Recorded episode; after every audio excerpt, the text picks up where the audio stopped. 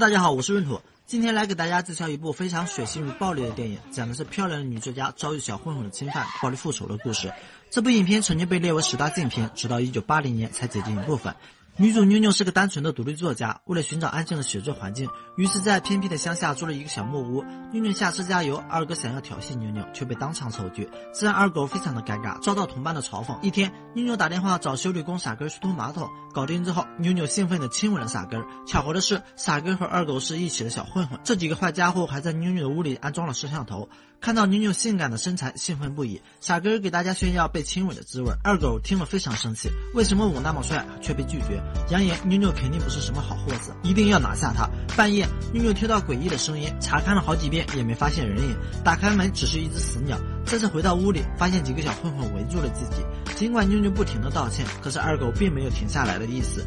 接下来，几个小混混逼迫妞妞做了一些猥琐的事情。妞妞抡起酒瓶和防雾喷剂，趁机跑了出来。半路上，妞妞遇到了警察胡子哥。胡子哥跟随妞妞返回了小木屋，却发现了妞妞吸大烟的小秘密。妞妞害怕事情败露，只好任由胡子哥搜查。这时，胡子哥露出了狐狸尾巴。万万没想到，胡子哥和这帮小混混也是一起的。二狗逼迫傻根和妞妞做探索人类起源、没羞没臊的事，接下来你们懂的。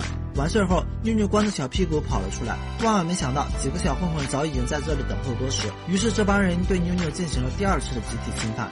最可恶的就是这个胡子哥，衣服是正经的衣服，可是小弟弟不正经。头巾哥负责录像，专心搞创作。面对几个猥琐男，妞妞感到了绝望，一下子跳进了水里。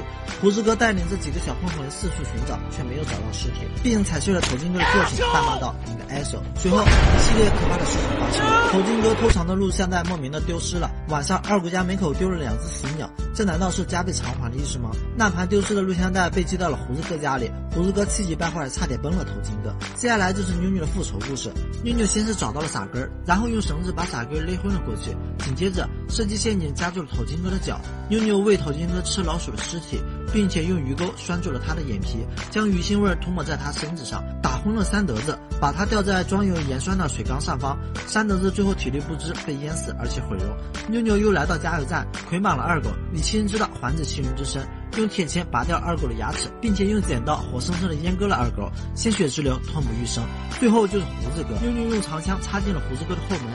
胡子哥祈求妞妞放了自己的女儿，妞妞却说：“你怎么没想到我也是别人的女儿？”最后傻根醒来了，下意识的抬起手臂，不料扣动了扳机，胡子哥和傻哥同归于尽了。影片结束了，女孩子一个人不要到小树林，男孩子千万不要做呜呜的事情。